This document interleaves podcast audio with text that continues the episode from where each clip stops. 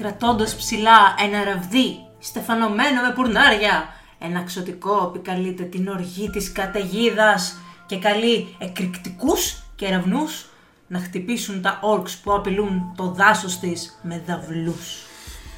Σκύβοντας σε μορφή λεοπάρδαλης εκτός οπτικού πεδίου στο ψηλό κλαδί ενός δέντρου, ένας άνθρωπος κοιτάζει από τη ζούγκλα την περίεργη κατασκευή του ναού ενός σατανικού στοιχείου του αέρα, παρακολουθώντας στενά τους πιστούς του. Κραταίνοντας μια λεπίδα από αγνή φωτιά, ένα ημίαιμο ξωτικό επιτίθεται σε μια μάζα στρατιωτών σκελετών, καταστρέφοντας την αφύσικη μαγεία που δίνει στα μυαρά πλάσματα αυτή την προσωμείωση της ζωής. Αυτές ήταν οι περιγραφές για τους ρίδιδες από το βιβλίο του παίχτη, το Player's Handbook, του D&D 5ης έκδοσης. Καλώς ήρθατε στο Dungeons and Dragons. Είμαι ο Σπύρος, a.k.a. Δάντης στα Sessions, Είμαι η Ευαγγελία, a.k.a. Βέρα στα Sessions. a.k.a. Leroy στην καλλιτεχνική ζωή και θα μιλήσουμε σήμερα για τους δρύδιδες. Επιτέλους μια κλάση που έχει και στα ελληνικά το ίδιο όνομα με τα αγγλικά. Ε, επιτέλους. Δεν Κάτι- χρειάζεται να κουραστούμε για τη μετάφραση. Ή να ακούμε περίεργα σχόλια γι' αυτό. Τι έχουμε λοιπόν να πούμε για τους δρύδιδες. Τι είναι οι δρύδιδες σύμφωνα με το Player's Handbook; Α, σύμφωνα με Blair Scarborough, όχι, γιατί θα σου έλεγα την ιστορική. Όχι, δεν θέλουμε ούτε την ιστορική, ούτε στον Αστέρι στον Pandora Mix. το διάσημο δρύδι που φτιάχνει το μαγικό ζωμό. A já teď nazbírám jmený svým zlatým srpem. Θέλουμε στο D&D. Στο D&D λοιπόν, οι δρύδες ε, είναι η ε, προσωποποίηση, τι είπα τώρα, της φύσης. Της οργής της και της φύσης θα οργής έλεγε της κανείς. φύσης, ναι. Είναι ε, ό,τι έχει να κάνει με τη φύση, Αγαπάνε κάθε τι φυσικό και Ναι, μισούν κάθε τι αφύσικο. Όπως εκτρώματα, aberrations και constructs, δημιουργήματα. ε, κάποιοι ίσως να μην ε, θεωρούν φυσικό και, το, και τη μαγεία. Εδώ Την δεν- αρκανική Εδώ δεν μαγεία. θεωρούν φυσικό τα μέταλλα τώρα, τι να λέμε τώρα. Που Α, βγαίνουν από τη φύση. Όχι τα μέταλλα, τα ε, μεταλλουργήματα, Τα μεταλλικά αντικείμενα. τα μεταλλικά αντικείμενα. Αυτά δεν είναι από τη φύση. Γι' αυτό να ξέρετε, δεν μπορείτε σαν δρύδες να φορέσετε οτιδήποτε μεταλλικό. Ούτε όπλο, ούτε πανοπλία, ούτε ασπίδα. Οτιδήποτε όμως ξύλινο κτλ. που είναι light και medium, το παίρνει η κλάση. Γενικά προσέχετε τι θέλετε να κάνετε σαν δρύδες, γιατί ε, ουφ, έχουμε πολλά να πούμε. Ναι, και από όπλα παίρνουν πολύ συγκεκριμένα όπλα. Ούτε καν μόνο ξύλινα ή μόνο. Έχει τη λίστα στο βιβλίο μέσα, να τα πω λίγο στα γρήγορα. Ναι, ας τα πάρουμε από την αρχή βασικά, ναι. Παίρνει clubs, μαχαιράκια, daggers, βελάκια, darts, ακόντια, javelins, maces, είναι αυτά τα πράγματα. Έχουν ένα πολύ συγκεκριμένο όνομα. Quarterstaffs, scimitars, scimitars Σκημητάρια. είναι για τα γάνια. Ναι. Είναι Και, και τα λέμε και σκημητάρια. δεν είναι- Sickles που είναι, ε, από ό,τι θυμάμαι, η, αυτό που έχουν οι αγρότες. Σαν τρεπάνι. Τρεπάνια, ναι. Slings, φεντώνες και spears, ακόντια. Μόνο αυτά τα πολύ συγκεκριμένα όπλα, τίποτα άλλο. Και έχουν μαζί τους από default, από γεννησιμιού τους, και ένα βοτανολογίας kit. Ένα- Herbalism. Ναι, έχουν διάφορα βοτάνια μαζί τους, έχουν πάντα ένα κουτάκι πρωτοβοηθειών με βότανα. Panorama Mix, καλά λέγαμε. Ναι, Έχει το μαγικό ζωμό μαζί του πάντα. ας τα πάρουμε όμως από την αρχή. ναι, τι χρειάζεται για να φτιάξει ένα δρύδι; Τι χρειάζεται; Πέρα από την υπομονή. ναι. Ε, τι χρειάζεται, χρειάζεται να ξέρουμε ότι για αρχή είναι spellcasters, κάνουν μαγικά. Ναι, φτάνουν μέχρι, στο τέλος φτάνουν να έχουν μέχρι και ένα του level μαγικά. Πανίσχυροι primary πρωτεύοντες spellcaster και όχι δευτεράτζες, δηλαδή secondary που παίρνουν μόνο μέχρι τέταρτο πέμπτο level. Ένα D8 να πω βαθμοί ζωής, σύντο constitution πάντα. Αλλά από roleplay τι χρειάζεται να ξέρουμε. Ξεκινώντας Είμαστε πάντα διαβίοι. σαν Ανδρείδης, ε, το πιο βασικό πράγμα είναι το backstory. Όπως σε όλες τις κλάσεις. Ε, για ποιο λόγο είσαι δρύδης; Τι συνέβη στη ζωή σου για να είσαι ένας δρύδης; Για να έχεις μια τόσο στενή επαφή με τη φύση.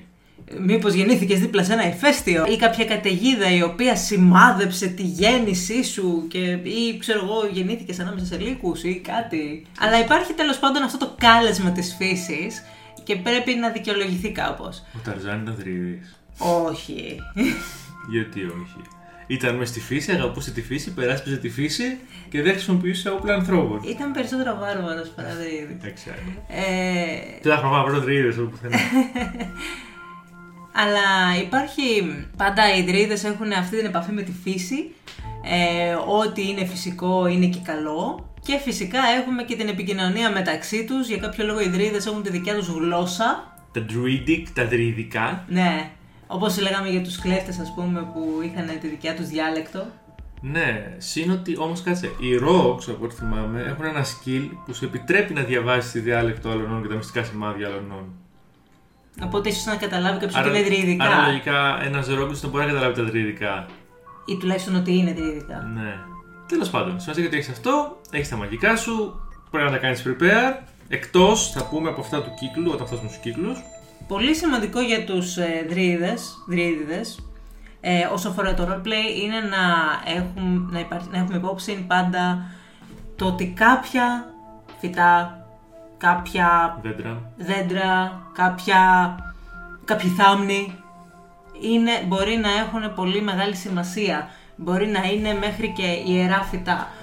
Ε, όπως για παράδειγμα το κλασικό της βελανιδιάς ή της ε, Το οικιάς, πουρνάρι. το Που πουρνάρια. αναφέραμε και στην εισαγωγή. Α, Τι σημαίνει αυτό; Αυτό σημαίνει ότι ανάλογα με το κάθε ε, δέντρο ή φυτό, ε, οι δρύδες φτιάχνουν το αντίστοιχο όπλο, το οποίο έχουν ε, Π.χ. συμβολισμό. Δηλαδή, ναι, Φτιάχνουν ακόντια από το δέντρο που ασχολ- που είναι συσχετιζόμενο με τον αέρα. Φτιάχνουν όπλα από δέντρο που σχετίζεται με τη δύναμη ή το θάνατο. Ή μπορεί να φτιάξουν κάποιο περίεργο τρεπάνι από κάποιο άλλο Ναι. φυτό. Και αυτό πάει και ανάλογα βέβαια με το που ζεις. Άλλα ιερά φυτά θα έχουν οι ιδρύδε των δασών, άλλα της ερήμου, άλλα της τούντρας. Εννοείται προφανώς. Σωστά. Κάποιος θα έχει τη βελανιδιά, κάποιος θα έχει τον κάκτο. Ναι. Δεν μπορούν όλοι να είναι τέλειοι. Και ξεκινάμε τώρα τα παράξενα της κλάσης κατευθείαν από το δεύτερο επίπεδο κιόλας. Παίρνετε το Wild Shape, τη βασική χαρακτηριστική δύναμη του δρύδι και διαλέγετε και Archetype. Κάτι που σε όλες τις άλλες κλάσεις μέχρι τώρα γίνονται στο τρίτο επίπεδο. Τι είναι όμως το wild shape; Το Wild Shape είναι μια ικανότητα να πάρεις το, τη μορφή ενός τίνους τέρατο ζώου που έχεις δει. Αν δεν το έχεις δει, δεν ξέρεις και τι κάνεις. Δύο φορές ανανεώνεται με short rest. Με μικρή ξεκούραση, καλά και με μεγάλη προφανώς, αλλά ανανεώνεται και με μικρή. Ε, Είναι πολύ χρήσιμο αυτό. τι γίνεται όμως, Α, έχει άπειρους περιορισμούς, δηλαδή δεν είναι τόσο σπασμένο όσο ακούγεται, γιατί ακούγεται πολύ σπασμένο. Αλλά υπάρχουν πάρα πολύ περισσότεροι περιορισμοί από ό,τι νομίζουμε. Γιατί δεν μπορείς να ξεκινήσεις προφανώς από κάποιο. ε, δε- από το δεύτερο level, ας πούμε, και να πεις Α, εγώ θα κάνω μια αρκούδα. Όχι. Δεν γίνεται. Εκτός αν είναι μικρή αρκούδα. Ένα αρκουδίτσι. Μωρό αρκουδάκι. Μωρό αρκουδάκι. Ε, τότε καλύτερα να μείνεις άνθρωπος. Ε, Ναι. ή ότι είσαι τέλος πάντων εξωτικό, νάνος, whatever. Ε, Α πάμε στα παραδείγματα όμως. Ναι, ε, ξεκινάς λοιπόν και μπορείς να κάνεις το πολύ στην αρχή το 1 τέταρτο του επίπεδου σου πρόκλη- επίπεδο πρόκλησης, challenge rating. Το επίπεδο πρόκλησης είναι κάτι που έχεις μπει στο D&D, το 5, πέμπτη έκδοση, για να μπορούν οι Dungeon Masters να υπολογίζουν τι τέρατα θα βάλουν στους, στους ε, παίκτες, να αντιμετωπίσουν. Έχει κάποιους κανόνες, θα μιλήσουμε γι' αυτό Σε κάποιο άλλο σχετικό όταν επεισόδιο. μιλήσουμε αποκλειστικά γι' αυτό, τώρα μιλάμε για τα κλάσεις, σημασία έχει ότι σιγά σιγά αυτό μειώνεται και από ένα επίπεδο και μετά μπορείς να πάρεις challenge rating ίσα με το επίπεδό σου. Αλλά στην αρχή δεν είσαι τόσο δυνατός, αν έχεις κανένας λικάκο στο πολύ στην αρχή, δεν θα μπορείς να πετάξεις, δεν θα μπορείς να κολυμπήσεις. Να παίρνεις ένα απλό ζώο το οποίο, ε, όπως ένας λύκος, όπως ανέφερες στο παράδειγμα, ένας κροκόδηλο ίσως. Ναι, Αργότερα. από το πρώτο στο τέταρτο επίπεδο μπορείς να κολυμπήσεις και από το 8ο επίπεδο μπορείς να γίνεις και τέρας που μπορεί να πετάξει. Ναι, βέβαια, 8 επίπεδο, μιλάμε τώρα για πιο. Ναι, έχεις- μεγάλο έχεις προχωρήσει παιχνίδι, αρκετά. ναι. Τι, σε- τι περιορισμοί όμως υπάρχουν στο Wild Shape όσο αφορά τη μάχη; Ε, δεν μπορείς να κάνεις μαγικά μέχρι το 18ο επίπεδο που μπορείς. Εκτός αν το έχεις κάνει από πριν. Αν το έχεις κάνει από πριν, μπορείς να το διατηρήσεις. Ναι, ναι, είναι λίγο περίεργο αυτό. Ή αν έχεις ξεκινήσει το concentration, μπορείς να συνεχίσεις το concentration στο ζώο, υποτίθεται. Ναι. Είναι λίγο αυτό gray area, είναι λίγο περίεργο. Αντικαθιστούνται τα πάντα με τα στατιστικά του ζώου σου. Άρα αυτό μπορεί να το ξέρει κάποιος DM περισσότερο. Δηλαδή, ο DM, ας πούμε, ξέρει περισσότερο για τα στατιστικά ενός Ο- ζώου. ο- Καλά, και εσύ ξέρεις, γιατί έχεις το Όταν παίζεις σαν Ναι. δρύδι, έχεις και το Master Manual δίπλα, το Beast List ας πούμε, και βλέπεις τι μπορείς να κάνεις. Αυτό. Ε, βέβαια και ο DM σε ελέγχει εννοείται. Δεν, ε, δεν σε αφήνει να κάνει ό,τι θέλεις ελεύθερα. Τώρα τι γίνεται; Μεταμορφώνεσαι σε ζώο μεν, αλλά επιτέλου πω κρατάς την, νοη- την νοημοσύνη σου και το χαρακτήρα σου. Οπότε Σημαντικό. αυτό οδηγεί στο να κρατήσεις το wisdom σου, το, ingel- το intelligence και το καρίσμα σου, αλλά να χάσεις όλα τα άλλα. Strength, constitution, όλα, όλα αντικαθιστούνται με το ζώο. Μορφή, μέγεθος, τα πάντα. Άμα αλλάζεις μορφή, νομίζω θεωρείται Ναι, και λογικό. απλά ό,τι έχει σχέση με την προσωπικότητα μένει αυτό που είχες. Ό,τι δεν έχει, μεταλλάσσεται στο ζώο που έγινες. Παίρνεις και τα hit points του ζώου. Τι γίνεται όμως άμα πεθάνει ο ζώο; Αν πεθάνεις σαν ζώο, το πιο, ε, αν χάσεις πάρα πολύ ενέργεια, το πιο πιθανό είναι ότι απλά θα γυρίσεις πίσω στη μορφή σου. Αλλά ε, Ναι, αλλά υπάρχει. πόσα hit points έχει όταν γυρίζεις; Θα έχεις αυτά που είχες πριν γίνει ζώο. Μείον, Ω. μείον την έξτρα ζημιά που πήρε κάτω από το 0. Ω, δηλαδή, πολύ α- ωραίο. αν είχες 8 hit points πριν γίνει ζώο και πεθάνεις με μείον 5 hit points, Απλά μειώνονται μείον 5 στην ναι, θα πραγματική επιστρέψει μορφή. σε 8 μείον 5, θα επιστρέψει σε 3. Αυτό σημαίνει όμως ότι οι δρίδες, έτσι όπως πάνε, είναι- έχουν ουσιαστικά διπλή, μο- διπλή ζωή και μορφή στη μάχη. Εντάξει, δύο φορές ανάμεσα σε short rest όμως. Όχι άπειρα. Καλά, σε Έχει 20 επίπεδο έχεις σημασία, άπειρα. ε, ναι. Αλλά σε 20 επίπεδο, όταν τερματίσει το παιχνίδι. Ναι, αλλά εντάξει, δεν μιλάμε για αυτό. Τώρα θέλω να πω και πάλι όμως, είναι κάτι πολύ χρήσιμο. Μπορεί κάποιος να κάνει τη μορφή ενός ζώου και μετά να συνεχίσει να μάχεται κανονικά. Ναι, ναι, είναι, είναι σε αυτό, είναι λίγο powerhouse αυτό. Βέβαια, έτσι όπως τους βλέπω δεν έχουν ιδιαίτερες μαχητικές ικανότητες πέρα από αυτό. Τα όπλα που παίρνουν δεν είναι τίποτα high power όπλα ή ασπίδες τους ή οτιδήποτε άλλο. Οπότε αυτό εξισορροπεί νομίζω κάπως. Ναι, βέβαια. Γιατί άμα γίνεις δύο φορές ζώο σε ένα μπουντρούμι, βέβαια μπορείς να μείνεις ζώο σαν πολλές ώρες. Ξεκινάς με μία ώρα και πάει ώρες Μια όλο. ώρα είναι οπότε- πολύ στο D&D. Ναι, μπορείς θεωρητικά να περάσεις όλο το μπουντρούμι σαν ζώο. Αλλά άμα θες για κάποιο λόγο να γυρίσεις πίσω, για να κάνεις κάποιο άλλο spell ή οτιδήποτε. Και να Μετά από δύο ξαναγίνεις ζώο φορέ, και να ξανα- ναι, θέλεις... μετά σε όλο το υπόλοιπο, ε, είσαι απλώς ένας δρύδιδάκος με τα spell σου και ο, για να πάρεις εκεί τα άχυρα να τα θερήσεις με τα πάνω σου. Ε, ε, ξέρεις πολλά βοτάνια όμως και ματζούνια. Τώρα, βέβαια, για το πώς ισχύει πραγματικότητα να μας πει και η Ελένη, που είναι η καλεσμένη μας σήμερα, αργότερα, στο δεύτερο μέρος, που είναι πολύ πιο έμπειρη με τους δρύδε και παίζει δρύδι και στο σεσιόν μας. Παίζει ναι, την- ήδη. και ξέρει ήδη πολύ περισσότερα από εμάς. Οπότε θα μας αναλύσει λίγο πόσο δυνατοί είναι οι δρύδε όντως όσο μεγαλώνουν σε levels. Αλλά μέχρι τότε ας δούμε τι συμβαίνει με, τε, με τους κύκλους των δρυίδων. Ναι, που είναι στην ουσία το αρχέτυπο, αυτό που οι άλλες κλάσεις παίρνουν στο τρίτο, οι δρυίδες το παίρνουν στο δεύτερο.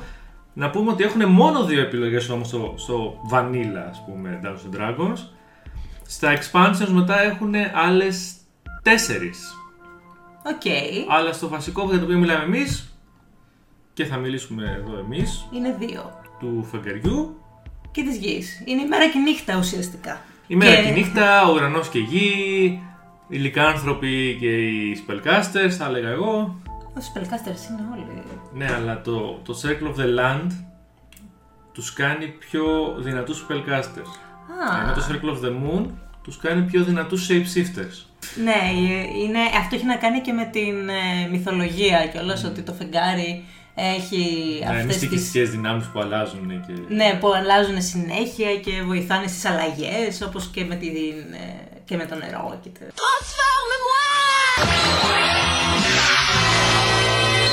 Οπότε για να εξηγήσω εγώ το Circle of the Land, να μας ψήσει μετά για το Circle of the Moon, τις γης υδρίδιδες έχουν μια ικανότητα που μπορούν με διαλογισμό να πάρουν πίσω κάποια spells, κάποιο mana κτλ.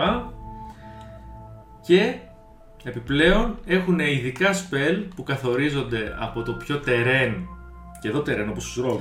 Αυτό ήθελα να... Ποιο terrain παίρνουν ως Όχι αγαπημένο. τους ρο... του- Τους rangers, Τους συγγνώμη. Rangers. Rangers, συγγνώμη. Επιλέγουν και αυτοί αγαπημένο terrain, λοιπόν, Ναι. ανάλογα με το backstory, υποθέτω. Δεν ξέρω το backstory. Μπορεί, ναι, καλό θα ήταν να, ξεκινήσει- να είναι. Δεν μπορεί να μεγάλωσε στην Αρκτική και να πεις ότι το αγαπημένο μου είναι ο Βάλτος π.χ. Μου φαίνεται λίγο κουλό. Θα ήταν λίγο περίεργο. Ε, λοιπόν, τώρα τι γίνεται; Γιατί λέμε ότι αυτό τους κάνει πολύ δυνατό spellcaster; Γιατί όταν διαλέξεις terrain, παίρνεις στο τρίτο, πέμπτο, έβδομο, ένατο επίπεδο κάποια spells του κύκλου σου τα οποία δεν μετράνε στα, στο σύνολο των spells που μπορείς να κάνεις. Είναι bonus spells και είναι πάντα prepared. Νομίζω αυτός τους κάνει πολύ δυνατούς.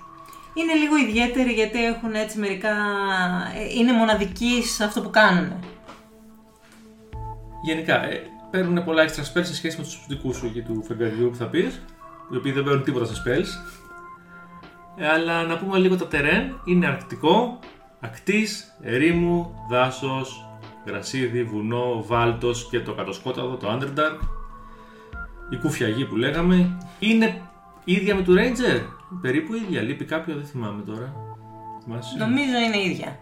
Και πριν μας πει η Ευαγγελία για το Επίσης, για το ε, φεγγάρι, για τη δύναμη του φεγγαριού, είναι ότι μιλώντας για ομοιότητες με τους Rangers και τα skills τα οποία ξεκινάς μοιάζουν πολύ με του Ranger. Δηλαδή έχεις αρκάνα, μαγική γνώση, animal handling, ε, ζώα, μμμ. ε, insight, ενόραση, Έχουν ε, medicine που είναι τα φάρμακα, nature, ε, το πόσο πολύ γνωρίζουν τη φύση, το perception, ε, το religion. θρησκεία, Survival. επιβίωση. Είναι πάνω από τα μισά, είναι ίδια ακριβώς με αυτά που διαλέγουν και οι Rangers.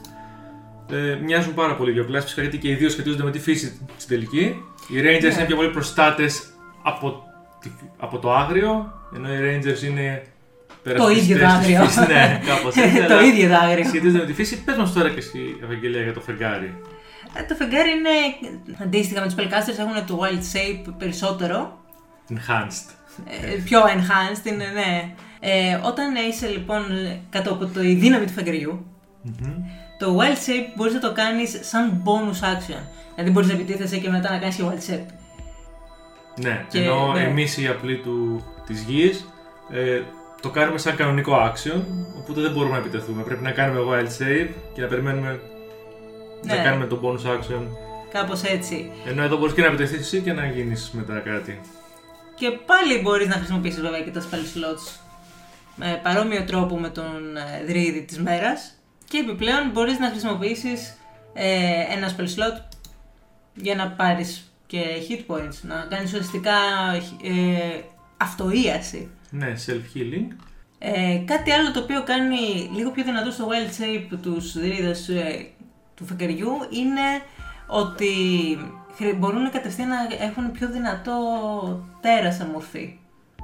Αντί δηλαδή ένα τέταρτο πρόκλησης ε, που, έχει, που έχουν αυτοί οι land dwellers, αυτοί, αυτοί, αυτοί της μέρας, Ναι. σε- του ηλίου, Τι έχουν το ε, φεγγάρι. έχουμε μέχρι και ένα τρίτο. Οκ, μπορείτε να γίνετε ε, λίγο πιο δυνατό λυκάκι, ας πούμε. Ε, είναι ενήλικος λύκος, εντάξει. Αλλά ναι, είναι, φαντάζομαι είναι direwolf. Σε πιο μεγάλα level μπορεί να γίνεις κάτι πολύ πολύ πιο τρομακτικό. Οκ, ε, τι άλλο θες να πεις για τους δρυίδες, Ευαγγελία; Ότι μιας και είπαμε αυτό το ότι πάμε μέχρι πρόκληση ενός τρίτου και όχι ενός τετάρτου, άρα πιο δυνατό, πολύ σύντομα μπορείς να γίνεις μέχρι και ένα στοιχείο της φύσης. Μου το λες πολύ σύντομα σε ποιο επίπεδο; Στο 10ο επίπεδο. Ε, δεν το λες και πολύ σύντομα, στα μισά του παιχνιδιού. Είναι το μισό του παιχνιδιού. Ναι, μπορεί να είναι 7 μήνες μετά, ας πούμε. Δηλαδή οι υπόλοιποι δρύδες σε ποιο επίπεδο μπορούν να το κάνουν; Ε, δεν νομίζω ότι οι άλλοι μπορούν να γίνουν elemental. Ακριβώς.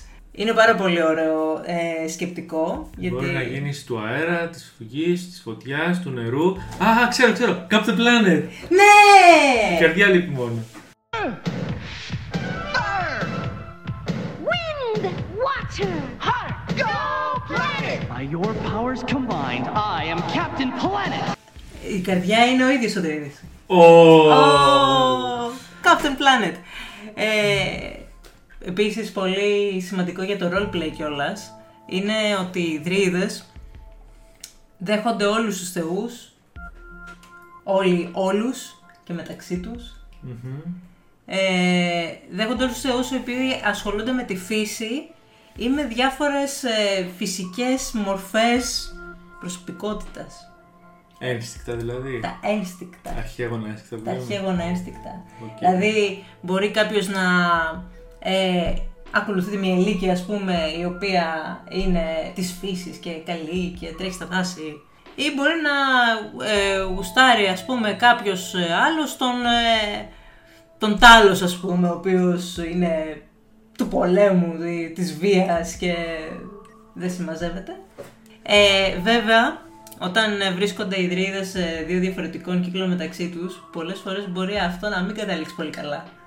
Οχ, οχ, Είναι οχ. πολύ ανταγωνιστικοί μεταξύ τους Ε, προφανώς λένε «Ω αδερφέ που είσαι, τι κάνεις, πώς είναι η φαμίλια» αλλά μετά μπορεί να πάει, στη- μπορεί να Να του βάλει κουτσουλιά στο φαγητό. ή να του δαγκώσει το λαιμό, δεν ξέρω, κάτι από όλα αυτά τέλος πάντων. Έχουν έτσι μια ιδιαίτερη σχέση μεταξύ τους. Κάτι πολύ σημαντικό είναι το ότι όπως ας πούμε άλλες κλάσεις έχουν ε, κάτι το οποίο μισούν. Όπως ας πούμε ο Ranger έχει ένα αγαπημένο τέρας που θα κυνηγήσει, έτσι και οι Δρύδες, ε, ό,τι είναι αφύσικο δεν το γουστάρουν. Κάποιοι- Ιδιαίτερη αντιπάθεια. Άλλοι, Κάποιοι άλλοι... μπορούν να μισούν τη μαγεία. Ναι. Καλή τύχη με το mage του party ή το warlock. Ε, τον Να Warlock γίνεις περισσότερο, σφαγή. ναι. Ε, Όχι τόσο, γιατί εντάξει, η μαγεία του, του Όχι, όχι, Wizard υπάρχουν- είναι υπάρχουν λίγο πιο κάποιοι φυσική. συγκεκριμένοι δρύδιδες που πιστεύουν σε κάποια θεότητες που οι οποίοι μισούν και την arcane magic του, Πω, πω. του mage. Δηλαδή, εντάξει, φαντάζομαι δεν κάνεις ένα δυο δρύδι αν πας σε ένα πάρτι που έχει ένα mage, ένα warlock, δηλαδή κα- κάπου θα σπαχτούν. Ή αν το κάνεις τουλάχιστον να φροντίσει ο άλλος να το δικαιολογήσει κάπως. Θα σε όχι, όχι, εμένα μου ήρθε φυσικά. Γεννήθηκα με αυτό, ξέρεις. Οι sorcerers. Ναι, όντως. Και μετά, από όσα έχουμε πει εμείς οι αρχάροι για τον Δρίδη, έχουμε και τον expert μας εδώ, τον, Τι είναι expert μας. την expert μας, την Αιλίν ή αλλιώς ήδη. Πού είναι ένας δρύδης. Και στα παλιότερα Temple Heroes ήταν κληρικός. Α, ναι. ναι, μια παπαδιά. Ναι. Ήμουν παπαδιά. Ε, Καλησπέρα, καλησπέρα. Δεν ξέρω τι Καλησπέρα, ώρα καλημέρα, ακούτε το. καληνότσες. Καλημέρα, καλή νύχτα. Ε, Οτιδήποτε ώρα μας ακούτε. Λοιπόν, ε, έχουμε εδώ δει τα βασικά του Δρίδη. Έχουμε δει τα, το Circle of Land και το Circle of the Moon. Ε, και θέλουμε τώρα να δούμε αν ξέρεις να μας πεις και για τα άλλα. για τα Circles υπόλοιπα που είναι στα circles expansions, στα, αν έχεις παίξει καθόλου, αν τα έχεις δει και σε πώς αυτά άλλους. επηρεάζουν και το παιχνίδι ε, αργότερα, στα μεγαλύτερα levels. Ε, λοιπόν, ήδη, παρόλο που δεν έχει αναφερθεί σαν χαρακτήρας, ή, είχα αποφασίσει επειδή ήταν, ε, είχε το όλο concept με τα αστέρια και λοιπά, να την κάνω, αποφάσισα να χρησιμοποιήσω τον κύκλο των αστεριών. Ναι, υπάρχει και κύκλος των αστεριών. Ήμουν ανάμεσα στο φεγγαριού και των αστεριών, αλλά μετά αποφάσισα να την κάνω αστεράκι. Ωραία, και τι κάνει το, το αστεριών δηλαδή; Ουσιαστικά παίρνει μια φόρμα, ένα φόρμ, ε, αστερισμού. Ανάλογα με τους αστερισμούς που ε, διαλέγεις, ε, κάνει διαφορετικά abilities. Α, για μια στιγμή νόμιζα ότι θα απλώνεται και σαν αστερισμός στο, στο σύμπαν. όχι, όχι, ε, αλλά αλλάζει ε, το πώς μοιάζει ο Δρύδης εκείνη τη στιγμή που παίρνει αυτή τη φόρμα ε, και μπορείς να διαλέξεις το πώς θα είναι. Για παράδειγμα, ήδη ε, λαμπυρίζ, λαμπυρίζουν έτσι όπως την έχω φανταστεί τουλάχιστον εγώ. Ε, κάθε φορά που παίρνει αυτή τη φόρμα ε, λαμπυρίζουν τα αστεράκια που έχει Στο σώμα της. ναι, οι φακίδες της. Μάλιστα. Και αυτή η φόρμα δηλαδή σου δίνει έξτρα ικανότητες, κάτι τέτοιο; Ναι. Ναι, το κάθε... Ενώ είναι ο έξτρα κάθε spells, φίλος- είναι έξτρα abilities, τι, τι έχει ας πούμε; Ναι, ε, παίρνεις extra ability τα οποία μπορείς να τα χρησιμοποιήσεις άμα θυμάμαι καλά για το Circle of the Stars γιατί ε, είμαι λίγο newbie για το Circle of the Stars πρώτη φορά το παίζω ε, μ, πε- κάνεις, ε, χρησι- μπορείς να χρησιμοποιείς ability μέχρι το επόμενο σου rest Μάλιστα.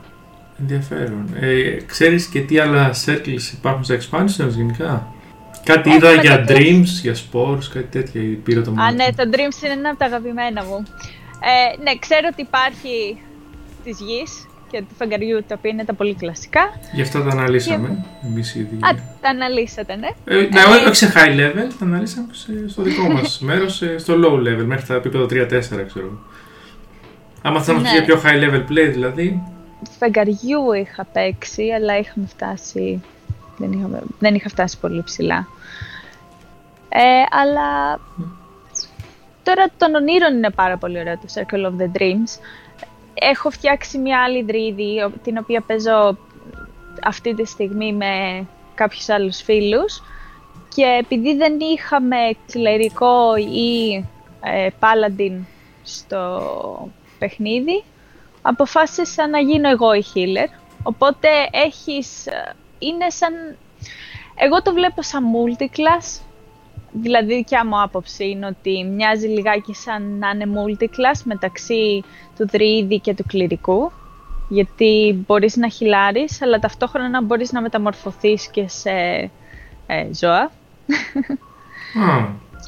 ναι, και είναι, είναι πολύ καλό, ε, είναι πάρα πολύ καλή ε, επιλογή το Circle of the Dreams, άμα θέλεις να μην κάνεις επίθεσεις, αλλά να βοηθάς πιο, είναι πιο πολύ για support δηλαδή. Άρα το Circle, έτσι όπως τα βλέπω σιγά σιγά, είναι σαν να θέλουμε να κάνουμε ένα multi Περίπου, είναι, ναι, είναι ανάλογα, δηλαδή... Ε, Ωραία, οπότε στο Dreams, οπότε είπες κάνεις heal. Στο Dreams κάνεις πιο πολύ heal, ε, της γης που είναι spellcasting, ε, μετά έχει το Spores που άμα θέλεις να κάνεις πιο, σε περίπτωση που θες να είσαι πιο με το Necromancy. Mm? Δηλαδή ο Δρύδης, όταν ε, το Circle of the Spores ε, έχει πιο πολύ, παίρνει λίγο αυτή την... Ε, πώς να το... Μη κοιτιάζεται, τι γίνεται; Όχι, απλά παίρνει, έχει αυτή την uh, νότα του Necromancer μέσα. Α, είναι μάλλον αυτό που μπορεί, μήπως μπορεί, δεν ξέρω και τι ικανότητες μπορεί να έχει, αν μπορείς να μου πεις ότι αν έχει ικανότητες που κάνει puppeteering, όπως κάνουν, ξέρω εγώ, ε, κάτι ή που, που είναι έτσι spore-based. Τώρα δεν θυμάμαι, δεν έχω, δεν έχω παίξει ποτέ. Α. Ε, υπήρχε απλά... ένα session που είχα παίξει κάποτε με ένα τέτοιο θέμα γι' αυτό. Με δρύδι, παίρνει προβετήρι. Όχι, με, ναι, ήταν με κάτι σαν zombie apocalypse, μόνο που ήταν με spores. Ναι, αλλά αυτά τα spores είναι σχέση από ένα δρύδι. Ναι. Ήταν, ήταν ένας τύπος ο οποίος ήταν γεμάτος, ξέρω εγώ, και ήταν όλη την ώρα που έλεγε ότι όχι, εγώ προστατεύω ξέρω εγώ, τη φύση και κάτι τέτοια. Και... Άρα ήταν ο, βασικ... ήταν ο βασικός, ο Δρύδης. Νομίζω ότι γενικώς. Α, μπορεί. Άμα το σκεφτείς ότι. Ναι, θα στέλνει τα σπορς και μετά θα μεγαλώνουν, θα ζωντανεύουν μέσα στο. Ναι, δεν ξέρω αν υπάρχουν λοιπόν συγκεκριμένα skills που παίρνεις στο. Γιατί εμείς δεν το έχουμε δει, δεν είναι στο Player's Handbook αν υπάρχουν συγκεκριμένα skills που να το κάνουν αυτό. Λέει ότι your symbiotic link to fungi ε, Α, ναι, μπορείς να χρησιμοποιήσεις, λέει, διάφορα spells, λόγω του ότι έχεις κάποια σχέση με τα... Μανιτάρια. Έχεις κάποια σχέση με το... Ναι, με όλα αυτά, με όλους τους μύκητες που υπάρχουν στη φύση. Ε, και μέσω αυτό μπορείς να κάνεις, ναι, έχει το Halo Spores ή το Symbiotic Entity, uh, Fungal Infestation, που είναι ανάλογα με το κάθε level up που κάνεις, ε, παίρνεις και ένα extra ability. Όπως γίνεται φυσικά και σε κάθε... Ε, ναι, όπως γίνεται παντού. Σε κάθε κύκλο. Ναι. Οπότε ναι. είπαμε Dreams, Spores, Stars. Stars, μας λείπει ένα ακόμα. Όχι, έχουμε, έχουμε κάμποσα. Έχουμε του βοσκού. Πιανού. Το Σέπερντ. Ε, Το οποίο έχει... Κοπάδια με πρόβατα, τι. Ε, όχι, είναι, έχει πάρα πολύ πλάκα γιατί όταν το είχα δει ήμουν ανάμεσα σε αυτό. Όταν έφτιαχνα το χαρακτήρα μου για Shepard ή ε, για Dreams, ε, ήμουν ανάμεσα σε αυτό και στο Shepard μόνο και μόνο γιατί έχει ένα απίστευτο artwork με έναν εντρίδι και δύο λικάκια που παίζουν. Α, παίρνεις δηλαδή, που μπορείς να πάρεις πολλά ζώα, ας πούμε, να... Κάνεις κοπάδια από ζώα. κοπάδια. Ε, ουσιαστικά, ο, ε, το Circle of the Shepherd, από όσο έχω καταλάβει, είναι πιο πολύ ότι μπορείς να κάνεις, ε, να κάνεις commune με, με πνεύματα που υπάρχουν μέσα στη φύση κλπ. Okay. Πώς έλεγε ο Διονύσης σε ένα από τα βίντεο, είναι μπροστά σε ένας δρύδης με ένα κοπαδί λύκους. καθώς σκοτώνεις και τους δύο Barbarian, ε, βλέπεις πίσω τους έναν δρύδι. Να, με ένα κομμάτι λύκο.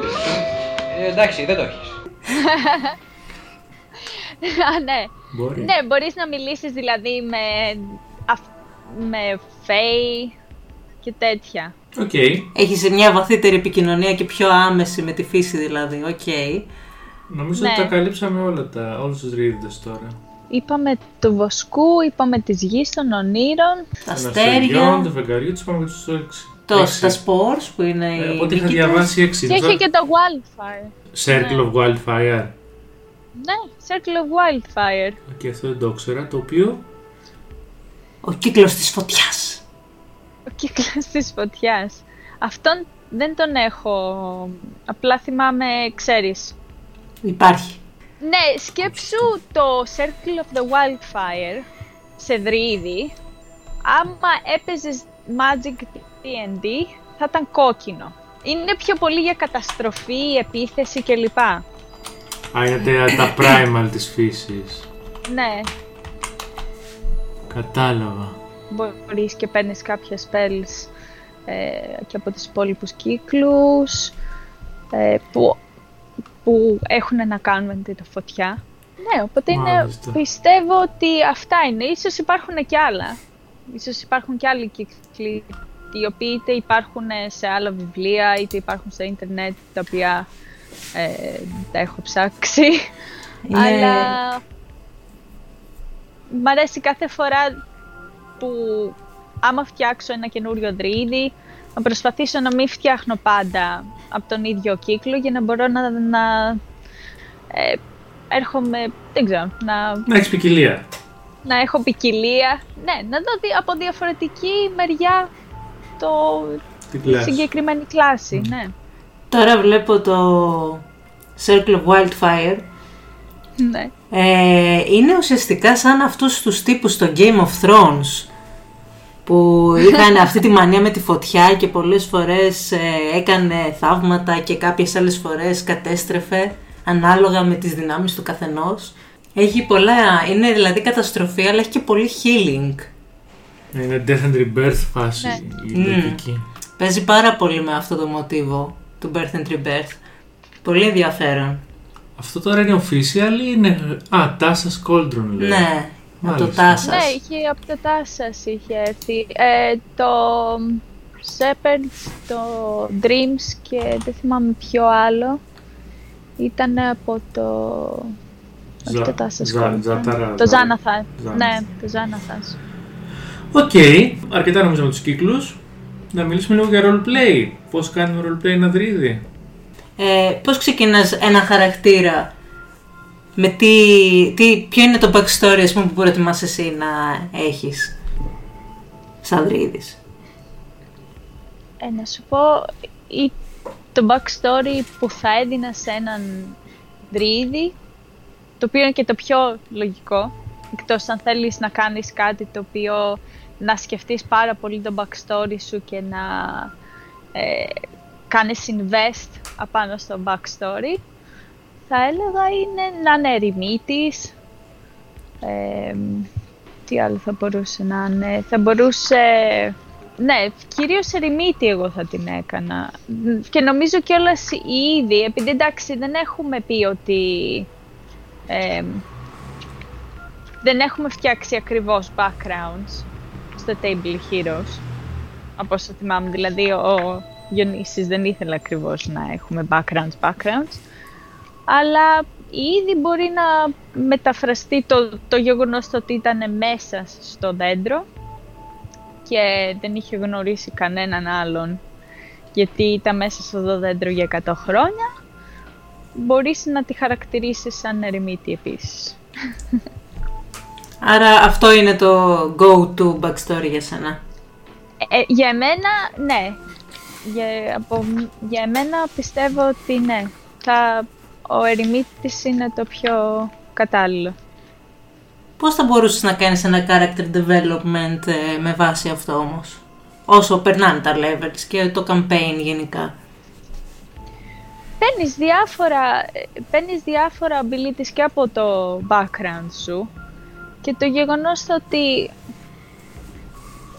Γιατί το κάθε background έχει κα- τα δικά του καλά και τα δικά του κακά. Ε, εντάξει, άμα θέλεις να φτιάξεις ένα χαρακτήρα ο οποίος ε, θα είναι πολύ sociable, δεν θα τον κάνεις σε ερημίτη. Γιατί εντάξει, δεν έχει λογική το γεγονός το ότι αυτός ο άνθρωπος ήταν μόνος του με τα ζώα του μέσα στο δάσος. Ε, και είναι πολύ επικοινωνιακός και μιλάει με τους πάντες και είναι...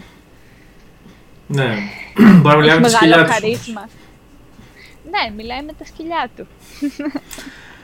Ε, μάλιστα. Κάτι. Ναι, συμφωνώ σε αυτό. Κάπου εκεί θυσιάζεις το καρίσμα λοιπόν και, Ναι. στα, και στους, ε, στα σκύλ σου. Δεν βάζει καρίσμα στο χαρακτήρα. Λογικό. Κάτσε, ο Δρίτης έτσι κι αλλιώς δεν έχει μεγάλο καρίσμα, άμα θυμάμαι καλά. Εντάξει, δεν είναι ανάγκη να έχει, αλλά θα μπορούσες να έχεις έναν Άμα, χαρισματικό άμα δρύδι. Άμα είσαι, έχεις ρίξει πάρα πολύ καλές ζαριές και έχεις βγάλει 18 και λοιπά, ε ναι, φυσικά θα το χρησιμοποιήσεις. Ναι, αλλά όπως είπες και εσύ πρέπει να το backstory. Δεν έχει νόημα. Και να ρίξεις καλές ζαρκέ δεν μπορεί να έχει 18 όταν είσαι ερημίτης και μεγάλος μετά τα δέντρα. Να ας σου πούμε. πω, το καρίσμα δεν είναι μόνο το ότι ε, είσαι, μιλάς πολύ και λοιπά. Το καρίσμα μπορεί απλά να είσαι πάρα πολύ όμορφος. Αχ, καλή, ναι. Εντάξει, τώρα ερημίτης, δρύδης. Δεν ξέρω εγώ, όταν σκέφτομαι δρύδης, σκέφτομαι λίγο και την όψη του Radagast ε, από το Lord of the Rings, οπότε... Δεν νομίζω ότι αυτό θα είναι και πολύ όμορφο. Εκτός αν είναι κάποιος elf ίσως. Αλήθεια τώρα που λέω για elves. Ναι, ποια ray, για races, μπράβο. Ναι. Ποια races είναι πιο κατάλληλα για, Για δρύδι. δρύδι, κατά τη γνώμη σου. Races κατάλληλα. Ε, θα έλεγα τώρα πρώτη φορά που είδα δρύδι ήταν Good Elf. Το οποίο έχει μια λογική. Έχει και, έχει και φαντάζομαι σχετικά bonus ή feats Ναι. ή φιλοί που βοηθάνε. Παίρνει σχετικά φόνους από το race σου και για το γεγονός το, το ότι, καλά εντάξει, το, οι δρύδες δεν κάνουν τόσο πολύ spellcasting σε σχέση με τα, τις υπόλοιπες ε, spellcasting classes, ε, αλλά το γεγονός το ότι είσαι elf υποτίθεται βοηθάει σε αυτό. Έχουν, έχουν όμως spells, εμείς δεν τα είδαμε αναλυτικά, γιατί σε αυτή την Έχει. πρώτη φάση δεν κοιτάμε πολύ αναλυτικά τα spells της κάθε κλάσης, αλλά έχουν μια αρκετά εκτενή λίστα. Έχει πάρα πολύ ωραία spells ε, και επίσης είχε και πα- ένα πάρα πολύ ωραίο country το οποίο βρήκα αφού είχαμε φτιάξει την είδη που σημαίνει ότι δυστυχώς θα πρέπει να περιμένω για να το πάρω Μμμ. ε, που κάνει ένα μικρό transformation η, μέσω spell, μέσω του country Μμμ. κάνει ένα μικρό transformation η είδη και βγάζει νύχια και δόντια και μπορεί να επιτεθεί. Σαν να ήταν ας πούμε πάνθυρας κάτι τέτοιο. Μερική μεταμόρφωση. Η μερική μεταμόρφωση, σκέψου το σαν να είσαι werewolf, ξέρω. Μμμ. Πολύ ενδιαφέρον αυτό. Και αυτό είναι επειδή είσαι Ναι. Circle of Stars, ας πούμε, ή είναι σε όλους τους Ε, δρυίδες. Όχι, είναι σε όλους τους δρυίδες. Μμμ. Και είναι cantrip. Αυτό είναι πολύ ωραίο γιατί δεν θυσιάζει έτσι. Αν έχει πολύ καλό constitution, ας πούμε, ή... Ναι, μπο- Ε, μπορείς να ότι κάνεις δεν- melee attacks, ας πούμε. Ναι, δεν θυσιάζει τις ιδιότητες ε, σαν ε, ανθρωποειδές. Οκ. Ναι, έχει... Ναι, ουσιαστικά δεν, όχι μόνο, δεν χρειάζεται να χρησιμοποιήσεις το transformation σου και απλά κάνεις επίθεση. Ναι. Και μπορείς μετά να κάνεις και το transformation. Διπλή επίθεση. Ναι, και όταν κάνεις το transformation, α, μ, νο, πιστεύω το αναφέρατε στο... Το είχατε αναφέρει στο προηγούμενο. Ε, μ, έχεις και διαφορετική ζωή, που σημαίνει ότι... Ναι, ναι, το αναφέρουμε, το, Ναι. το σχολιάσαμε εκτενώς. Οπότε μην ανησυχείς γι' αυτό. Ε, ότι έχεις άλλα, τα HP που και τα ξαναγυρίζεις τα προηγούμενα. Το είπαμε αυτό. Ναι. Ε, Είπαμε σχετικά, αλλά θέλω να το πω πιο αναλυτικά. Στα high levels, ε, τα καλύτερα spells που μπορεί να έχει κάποιος δρύδης. Κάτσε, εξαρτάται και το Το Circle βέβαια, αλλά ναι. Ανάλογα με το Circle, ναι, αλλά δεν θέλω να πω κάτι το οποίο μπορεί να πει ο άλλος, ναι, τώρα είμαι θεός, ας πούμε. Είμαι... Α, τι, τι τον κάνει OP στα Τι υψηλά τον κάνει levels; τόσο OP και σπασμένο στα επόμενα levels; Ε, σιγά σιγά, επειδή όπως ανέφερα στα, σ- στον κάθε κύκλο, παίρνεις και από ένα ability και όσο κάνεις level up, ε, μ, παίρνεις ακόμα κάτι ακόμα καλύτερο.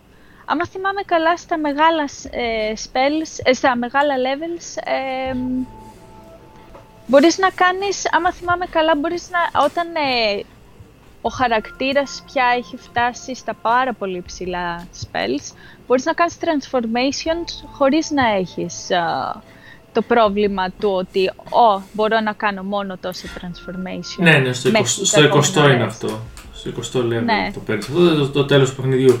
Αλλά εγώ πιστεύω και το wild shape, το shape shifting τέλος πάντων, μόνο και μόνο όσο ανεβαίνεις level μπορεί να κάνεις πολύ μεγάλο challenge rating shape shift. Δηλαδή, Ναι, θα θες ένα σημείο θα μπορεί να κάνεις Κα- και δράκους ας πούμε, φαντάζομαι. κάτσε συγγνώμη, στην αρχή ξεκινάς, ε, δεν μπορείς ούτε να πετάξεις ούτε τίποτα και Ναι. σιγά σιγά όσο ανεβαίνεις, ε, παίρνεις... ε, ε, Παίρνεις swimming, παίρνεις flying Παίρνεις στο... swimming, παίρνεις flying, οπότε όσο πιο πολύ γίνεται, ναι, δεν... α, Στο τέλος γίνεται ένας δράκος, ας πούμε, και τελειώνει το παιχνίδι. Γίνομαι δράκος και ναι. Κάτσε, έχω τον μπιστιάρι εδώ πέρα για να δούμε και τι μπορείς να Αν γίνεις μετράει ο στο δράκος μεγαλύτερο. Για beast, δεν ξέρω μετράει για beast. Μπορεί να κάνει μέχρι και flying snake. Τι είναι αυτό, Ε, Κινέζικοι δράκοι; Λογικά. Flying ε, Snake δηλαδή έχει- είναι το, το μεγαλύτερο, το πιο δυνατό που μπορεί να κάνει; Ε, όχι. Κάτσε, σου πω αυτό είναι ένα 8. Ε, κάτσε να δω ποιο είναι το πιο μεγάλο που μπορεί να κάνει. Μπορεί να γίνει καρχαρίας. Οκ. Sharknado, much. Ένας καρχαρίας. Dire, πτεροδάχτυλος. Εδώ βλέπω εγώ ότι μαμούθ λέει challenge rating 6. Το οποίο γίνεται από το level 18 και πάνω. 126 hit points, συν 7 στο strength, multi attack. Ναι, Αλλά βέβαια θα πρέπει να έχεις δει ένα μαμούθ για να μπορείς να γίνεις μαμούθ. φυσικά. Οπότε αν δεν σου έχει δώσει ο, ο DM κάτι τέτοιο, ναι έχει ωραία πράγματα. Αμάντια. Εντάξει, ήδη πιστεύω ότι επειδή η μαμά της είναι υγιή, θα τη βοηθήσεις σε αυτό. Θα της δίνει οράματα για το τι μπορεί να κάνει. Φαντάζεσαι, θα ήταν ωραίο αυτό. Θα ήταν πολύ ωραίο. Θα ήταν. ε, σ- τι θα μπορούσε να χρειάζεται. Α, χρειάζομαι να κάνω κάτι που πετάει, ας πούμε. Αν και δεν είναι ανάγκη να γίνεις νομίζω μόνο για επίθεση. Μπορείς να γίνεις κάποιο ζώο για να κάνεις infiltration. Όπως νομίζω το έκανε ήδη μια φορά, δεν το έκανε. Ή για να κουβαλήσει, όταν έγινε άλογο για να κουβαλήσεις τους αρρώστους, τους τραυματίες. Ναι, αυτό δεν ήταν. είναι ε, άλογο. Δεν ήταν τόσο για infiltration όσο για support. Ναι, Ναι, τι infiltration. Θα μπορούσες να γίνεις ας πούμε, ένα ποντίκι και να μπεις στο αντίπαλο κάστρο. Ναι. Γιατί όχι; βέβαια. Και ναι, το έχω κάνει ήδη αυτό. Και να σε φάει κάτω του Είχα Λίτς. μεταμορφωθεί σε... Θυμάμαι ψάχναμε να βρούμε γιατί ήθελα να κάνω spy κάποιον και να ακούσω μία ε, συζήτηση για το πού θα γίνει ε, ένα ραντεβού για μια ανταλλαγή κάποιων orbs που είχαν και θέλαμε Μμμ. να τα κλέψουμε αυτά τα orbs. Οπότε είχα, δεν θυμάμαι τι είχα μεταμορφωθεί, ε, ε, ζουζούνι, κάτι τέτοιο έντομο. Αρέσουν τουλάχιστον Και- level 8. Ε, Γιατί ήθελα να μεταμορφωθώ σε κάτι μικρό να μην με παρατηρήσουν. Ε. Ζουζούνι, αφού δεν σε έφαγε κάποιο πουλί, καλά ήσουν. Ισχύει εντάξει. πάντως. Ο καλύτερος κατάσκοπος είναι ο Ναι, αλλά είσαι Δρύδης και με αυτή πολύ την άποψη. ευάλωτος, πάρα πολύ ευάλωτος. Ισχύει. Δηλαδή, ζουζούνι μπορεί να σε φάει κάποιο πουλί, ε, ποντίκι μπορεί να σε φάει κάποια γάτα. Ε, Εντάξει, γι' αυτό υποτίθεται κρατάς και την νοημοσύνη που έχεις σαν άνθρωπος, έτσι, για να τα αποφύγεις αυτά. Ναι. Αν να πω ότι άμα βρω θέλει ο το- DM μπορεί να σου ρίξει καλές. Ναι, ισχύει. Σε φάση έχει ένα ποντίκι για να διεισδύσω. Ω, ο Λίτς έχει ένα στρατό από γάτες στο δωμάτιό του. οι οποίες κατευθείαν σε βλέπουν και σε κυνηγάνε. Ούψ! Α, είχα γίνει τέτοια, τώρα θυμήθηκα. Είχα γίνει ε, αράχνη. Και είχα μπει μέσα στο τέτοιο. Σαν αράχνη είχα μπει μέσα στο, Στο κάστρο. ε, κατάλαβα. στο κάστρο, το οποίο είναι κάτι φυσιολογικό, δηλαδή υπάρχουν Ναι, Αράχνες. Και δεν υπάρχουν πολλοί Γύρω, εχθροί γύρω. για αράχνες. ε, Κάτι που θα τις φάει, θα τις ε, μέσα σε ένα κάστρο. Σε ένα μη εγκατελειμμένο κάστρο υπάρχουν καθαρίστριες. με τις κούπες. Ισχύει. Ναι, είχα μεταμορφωθεί σε αράχνη και είχα πάει στην γωνία της, α, Αίθουσας και... του δωματίου και απλά τους άκουγα που λέγανε. Πολύ καλό, πολύ καλό. Ναι, έχει, έχει προοπτικές. Νομίζω κάτι αντίστοιχο είχε, ε, ετοιμάζαμε και στο βασικό μας session με τον Διονύση. Μην κάνεις spoiler, αλλά μην ναι, κάνεις αυτό είναι spoiler. spoilers, οπότε ναι. Ε, ίσως θα, θα μπορούσα να πω, γιατί ρώτησες ποιο θα μπορούσε να είναι το καλύτερο spell, ε, το Shape Change, το οποίο το παίρνεις σε πολύ μεγάλα level. Και τι διαφορά έχει μπορείς- από το κανονικό shapeshift. Μπορείς να γίνεις οτιδήποτε. Σαν polymorph self, ας πούμε. Ναι, απλά ότι είναι spell. Οτιδήποτε, Ε. ακόμα και αν. Πρέπει να το έχεις δει, φαντάζομαι. Δεν είναι, δεν, είναι- νομίζω δεν πρέπει να είναι πράγμα, γιατί υποτίθεται λέει ότι δεν μπορείς να είσαι construct και επίσης να μην είσαι ε, undead και τέτοια. Άρα μπορεί να γίνει, ξέρω εγώ, δέντρο. Και αλλά άμα με θέλει. construct και undead δεν μπορείς γιατί οι δρύδες τα μισούν από το, από το nature του κλάσου. Ναι, ίσως Θα γι' αυτόν τον πεθάνονται. λόγο δεν μπορείς να γίνεις, ξέρεις. Μόνο κάτι που είναι Προσπαθούνται φυσικό. να δώσουν- Είναι και αφύσικα, ναι. Ναι. Οπότε ναι, αυτό πιστεύω δεν, έχω, δεν μου έχει τύχει ακόμα να το χρησιμοποιήσω σε spell, αλλά ανυπομονώ. Δρύδι, μεταμορφώσου σε δέντρο! Ε, δεν νομίζω ότι μπορεί να γίνει κάτι που δεν έχει μυαλό. Μπορεί. Γιατί όχι, είναι ένα ζωντανό, ένας ζωντανός οργανισμός. Ναι, αλλά δεν έχει μυαλό, δεν θα μπορείς να κρατήσεις την νοημοσύνη σου. Ναι, πρέπει να είσαι creature. Α, Μπορείς να μεταμορφωθείς σε creature, δεν είναι ότι είσαι mimic και μεταμορφώνεσαι σε... γκαζίμπο. Γι' αυτό έχουν τα τέτοια. Ε, οι, που κάνουν τα illusions, οι, οι wizards. Mm. Σωστό. Wizards, οι rogues, disguise κτλ. Ε, εφόσον έχεις φτάσει σε πιο υψηλά έτσι, και επικά levels ε, το δρύδι, θα ήθελα να μας πεις μια επική στιγμή που έχει συμβεί σε, κάτι, σε κάποιο session. Ω δρύδης. Και στιγμή σαν τρίτης. Ε, ναι, Ναι. φυσικά που μιλάμε για Ε, τρίτη. πέρα, πέρα από το infiltration, δηλαδή είπες ας πούμε για το infiltration, ε, για παράδειγμα είπες για το infiltration ως αράχνη, το οποίο όμως θεωρώ ότι δεν είναι τόσο επική στιγμή. Εντάξει, συγγνώμη, αλλά τε- έκανα ολόκληρο ε, τέτοιο. Ε, Mission Impossible σαν αράχνη. Κατέβηκε και με Αλλά τον ναι, ιστό. καταλαβαίνω. την- την- Τουν, τουν, τουν, τουν, τουν. Του, του, του, του, τουρουρου. Α, όχι, εντάξει, καταλαβαίνω τι εννοείς. Ε, μ, ίσως το καλύτερο που έχω κάνει... Ε, αν και μπορείς να το κάνεις και σε... Ε, δηλαδή δεν χρειάζεται να είσαι ε, πάρα πολύ μεγάλα level. Ε, είχαμε βρει σε μία έρημο ένα γκρίφιν το οποίο μπόρεσα και επικοινώνησα με τον Γκρίφιν και μ, από εκεί που πήγε να μας επιτεθεί επικοινώνησα μαζί του και του ζήτησα να μας βγάλει έξω από την έρημο γιατί είχαμε χαθεί μέσα στην έρημο.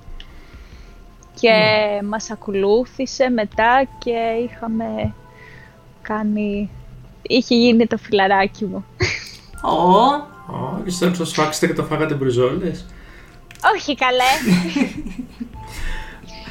Λοιπόν, κάποια στιγμή δυστυχώς έπρεπε να φύγει αλλά είχε μείνει μαζί μας για κάποια quests που είχαμε ποιος κάνει. καλύτερος τρόπος να φύγεις από το να γίνεις μπριζόλες.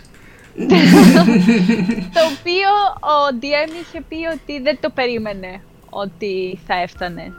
Ο, ο DM είπε ότι δεν περίμενε ότι ε, θα γινόταν κάτι τέτοιο. Εκείνος πίστευε ότι θα το πολεμούσατε. περίμενε να υπάρχει μάχη εκείνη τη Μμμ. στιγμή. Είχε ετοιμάσει τη μάχη και όλα. Ε, και ήμουν η πρώτη που έπαιζα, επειδή είχα ρίξει Οπότε λες commune with beasts, ψηλό. ξέρω εγώ. Μμμ. ναι, είχα, κάνει, είχα ρίξει μεγάλο initiative, οπότε ένιω... σαν δριήδης κιόλας. επειδή όταν παίζεις ένα χαρακτήρα πρέπει να σκέφτεσαι αυ- ο χαρακτήρας πώς θα... ε, Πώς θα αντιδρούσε. Δεν θα, πώς θα αντιδρούσε ο χαρακτήρας αυτός, οπότε ε, σαν χαρακτήρας δεν ήθελα να επιτεθώ, δεν ήθελα να, επιτέθ- να επιτίθομαι Σε ούτε beasts. στα ζώα, ούτε σε beasts, ούτε Σωστό, σωστό. άμα Roleplay. σε δέντρα και όλα αυτά και όταν παίζω ένα δρύδι θέλω να νιώθω λίγο πόνο όταν ε, πρέπει να επιτεθεί. Εκείνη νιώθω- σε- Τώρα ξέρεις, Σαν να βλέπω τη σκηνή που είναι η... ο χαρακτήρας της Ελένης όπως ε, στο πώς να εκπαιδεύσετε τον δράκο σας που ακούγεται η μουσική από πίσω η επική και βγάζει το χέρι του να το χαϊδέψει. Όχι. Ήτανε κάπως έτσι. Είχα βγάλει το χέρι μου και σιγά σιγά προσπαθούσα να πάω δίπλα στο... Ο, α, ήτανε σαν τη σκηνή στο Harry Potter. Με Α. το Hippogriff.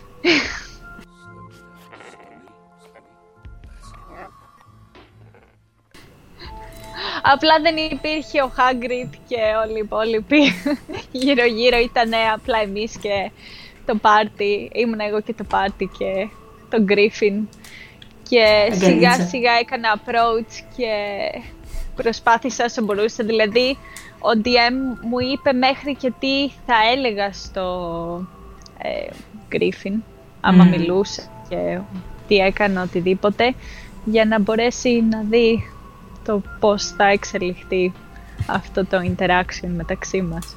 Οκ. Νομίζω ότι ολοκληρώσαμε τα περισσότερα που θέλουμε να πούμε. Θες να προσθέσεις κάτι ή να μας πεις κάτι για την είδη ή γενικά για τους δρυίδες που δεν είπαμε; Ε, ήδη, α, θα μπορούσα να αναφέρω ότι, λοιπόν, ήδη, ε, παρόλο που είναι δρύδης, δεν έχει αναφερθεί ποτέ το τι ε, φυλή είναι. Ε, ε, αποφάσισα όσο έφτιαχνα το χαρακτήρα να φτιάξω την είδη σαν νύμφη, το οποίο ήταν κάτι ε, συγγνώμη Διονύση, για το άμα βγάζω μυστικά τα οποία πρόκειται να εξελιχθούν στο μέλλον που δεν ξέρω εγώ ακόμα άμα μαγειρεύεις τίποτα. Ε, μ, την έκανα νύμφη ε, γιατί αποφάσισα ότι θα ήταν μια πολύ, δεν ξέρω, ήταν λίγο interesting να γίνει ε, επειδή έχει να κάνει και με τη φύση, οι νύμφες έχουν να κάνουν και με τη φύση κλπ. Ήταν, θα ήταν μια καλή επιλογή να τα συνδυάσω μεταξύ τους. Μμμ. Ε, ναι, και αν αποφασίσαμε ότι θα είναι νύμφη, αλλά θα μπορούσα να πω ότι ε, εκτός από νύμφη, γιατί εντάξει είναι ανάλογα και με τον α, DM, για το, επειδή είναι μια περίεργη φυλή, πρέπει να μιλήσεις πρώτα με τον DM σου και να αποφασίσετε μαζί άμα θα μπορέσετε να κάνετε αυτή τη φυλή, τη φυλή να δουλέψει μέσα στον κόσμο τον οποίο παίζετε. Αν υπάρχει δηλαδή κιόλας. Ναι, άμα υπάρχει η νύμφη σαν φυλή σε εκείνο τον κόσμο, τότε ναι, ο DM μπορεί να πει «ΟΚ, ναι, όλα είναι τέλεια, μπορείς να χρησιμοποιήσεις αυτή τη φυλή». Μάλιστα. Θα έλεγα ότι σαν alternative, σε περίπτωση που δεν μπορούσα να παίξω νύμφη, άμα δηλαδή ο DM μου έλεγε ότι «Α, ξέρεις, ε, είναι λίγο περίεργη φυλή, δεν μπορώ να την βάλω μέσα στον κόσμο αυτό», ε, θα, σου, έλε- θα σου προ- συνιστούσα να διαλέξει κάτι άλλο, θα ήδη ίσως θα τη μετέτρεπα σε ένα γενάσι. Μάλιστα. Απλά ότι δεν θα είχε την ίδια ιστορία, θα έπρεπε να αλλάξω την ιστορία της και να την κάνω σε κάτι διαφορετικό. Γιατί η όλη ιστορία της ήδη στην, ουσιαστικά την είχα βασιστεί πάνω στην, στο race της και όχι στα υπόλοιπα. Εντάξει, δεν είναι παράλογο. Θα Ειδικά στον δείξει, κόσμο που βέβαια. παίζουμε. Ε, Οκ, οπότε νομίζω ότι ολοκληρώσαμε τους δρυίδες. Άμα έχετε παίξει εσείς που ακούτε κάποιο δρυίδη, πείτε μας στα σχόλια την εμπειρία σας ή προτάσεις. Ή την πιο επική στιγμή σας, σαν δρυίδας. Ναι, ναι. Τη βγαίνω και στιγμή, ναι. Γιατί νομίζω οι Πόσοι δρυίδες... έχετε χαέγει. ναι. Πες το. Πόσοι έγινε- έχετε γίνει φίλοι με Griffins. ή με οτιδήποτε άλλο περίεργο ε, Beast. beast το οποίο υπάρχει. Και όπως λέει και η Αθηνά, Να παίζετε Παίζετε D&D. κάνει καλά. γεια σας. Γεια σας. Γεια σας!